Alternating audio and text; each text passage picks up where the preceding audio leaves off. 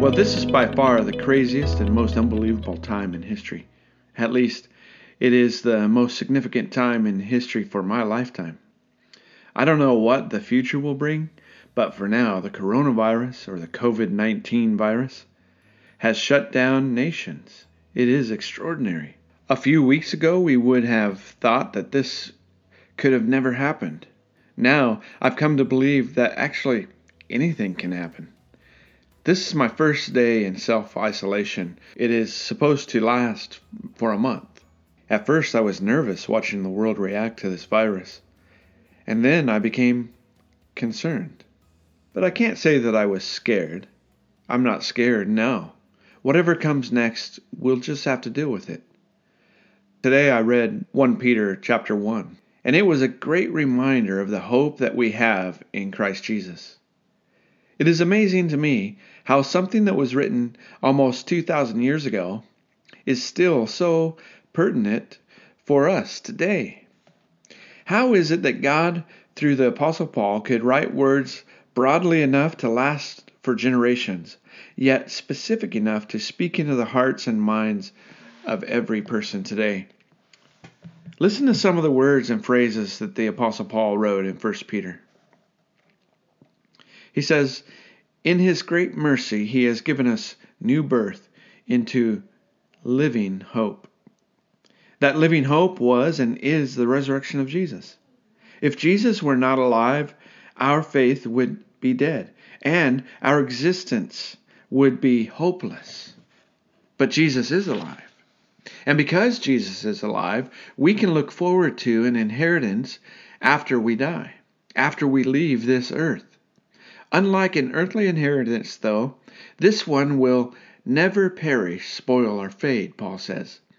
And our inheritance is kept in heaven, shielded by God's power. In other words, God is overseeing our inheritance. Now, this is where the Apostle Paul begins to relate to our current day and our current situation with the coronavirus. Because Paul tells the believers in that first century and he tells us that we can greatly rejoice in the knowledge of this inheritance to come. But for now, or as Paul says, for a little while, we will suffer grief in all kinds of trials. These have come, Paul says, so that our faith will be proven genuine. You see, it is in these times that we get to see our faith in action, that we get to test whether or not our faith is actually genuine.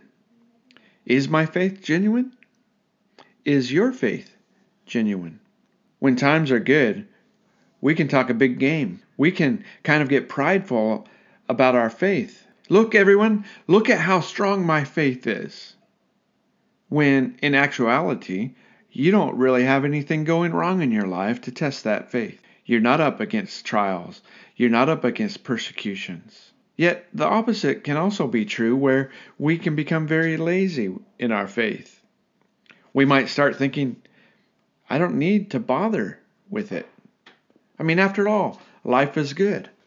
I've got this. You see, that first century church was dealing with tremendous pressure persecutions and rejections, or actually ejections from their family and their family structures, from their friends, extreme poverty and famines, and all the rest that came along with that first century living.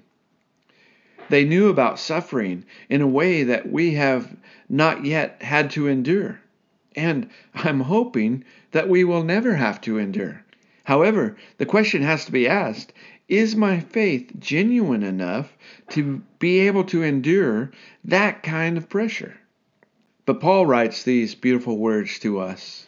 It's an encouragement to read these words.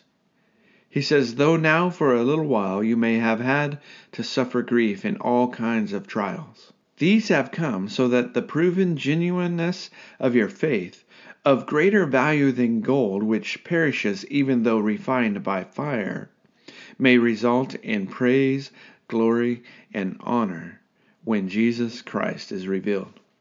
Though you have not seen him, you love him, and even though you do not see him now, you believe in Him and are filled with an inexpressible and glorious joy.